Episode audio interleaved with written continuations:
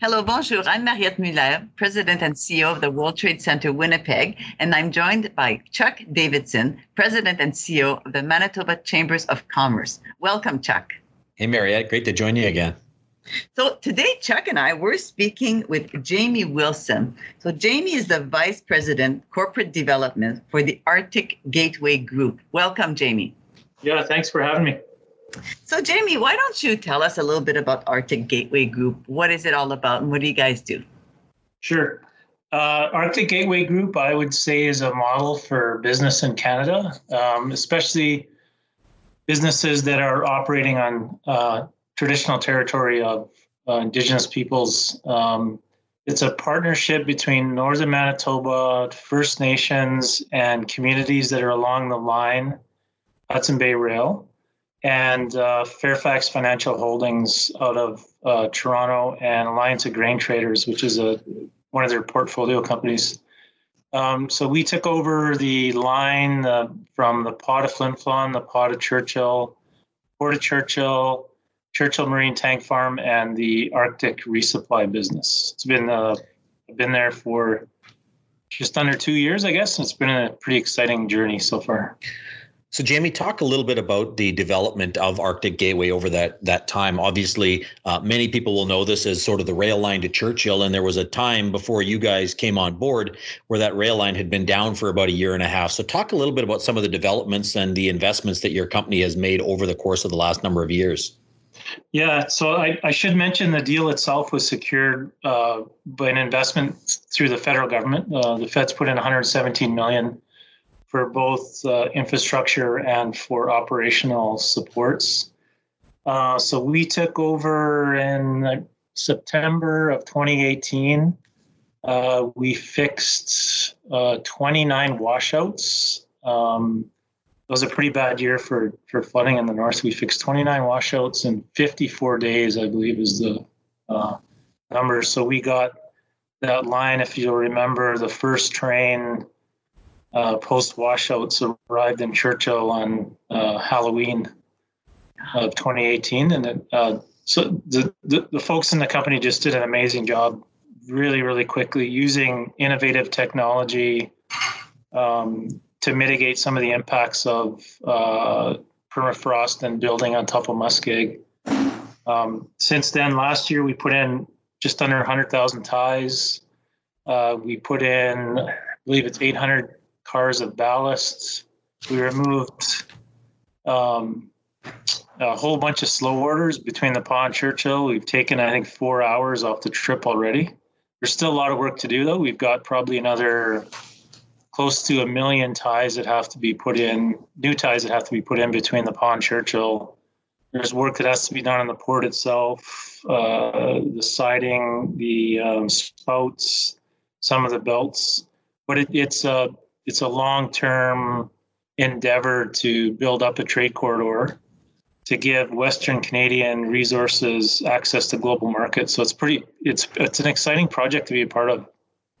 And you guys have made significant investments in workforce as well. I wonder if you want to talk a little bit about that and sort of what the overall goal and what the trajectory that you see uh, Arctic Gateway on right now.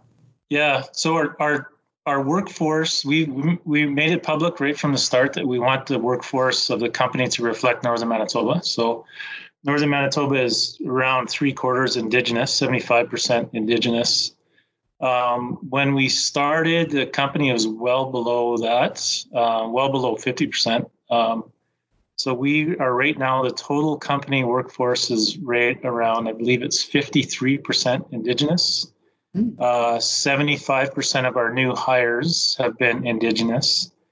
Um, and as we go into the future, um, our if we meet all of our targets, we will have a workforce within three, four years that'll be close to 70% Indigenous.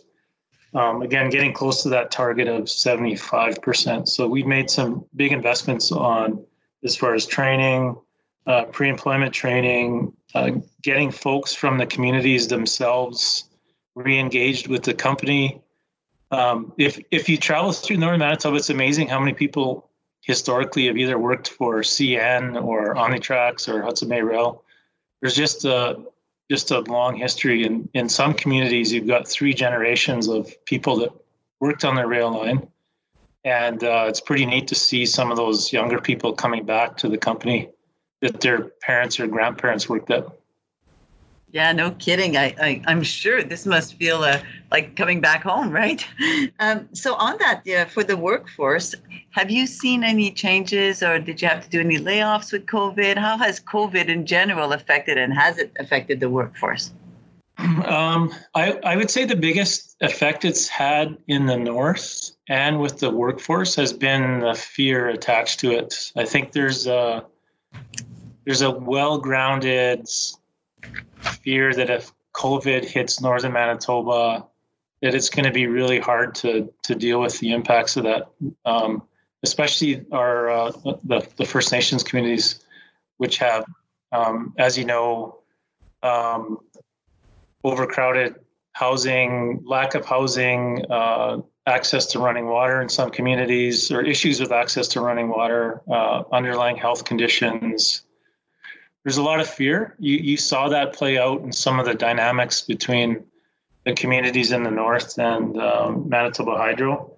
Mm-hmm. Um, there's just a real fear that um, somebody coming in from the outside or from a different territory will bring COVID with them, and we'll have a really hard time mitigating it. So we've been really really careful. Thankfully, we've got like a, a northern-based workforce. Um, we've got strong connections and uh, relationships established already with the community. So that, that that's probably been our biggest thing is has wow. been the fear and mitigating some of the fear. So has it affected the operations themselves, uh, Jamie? No, uh, we're uh, essential service in the north, so we we're fundamental to getting, um, you know, serving Hudbay, uh, Vale out of Thompson, Hudbay out of Flin Flon, um, where things such as zinc are being produced, uh, which is a vital ingredient in the pharmaceutical industry. There's a prediction there's going to be a shortage of zinc, so it's really important that that um, supply chains remain ongoing during COVID, and we've done a. I think there's been a good job um, there's been a good job done communicating the importance of keeping supply chains and critical supply chains open. So it it, it has slowed some of our service. Like mm-hmm. I think CN's coming into the Pas now twice a week versus three times a week. There has been some slowdowns, but for the most part, um, we've been going uh, ahead as planned. Okay.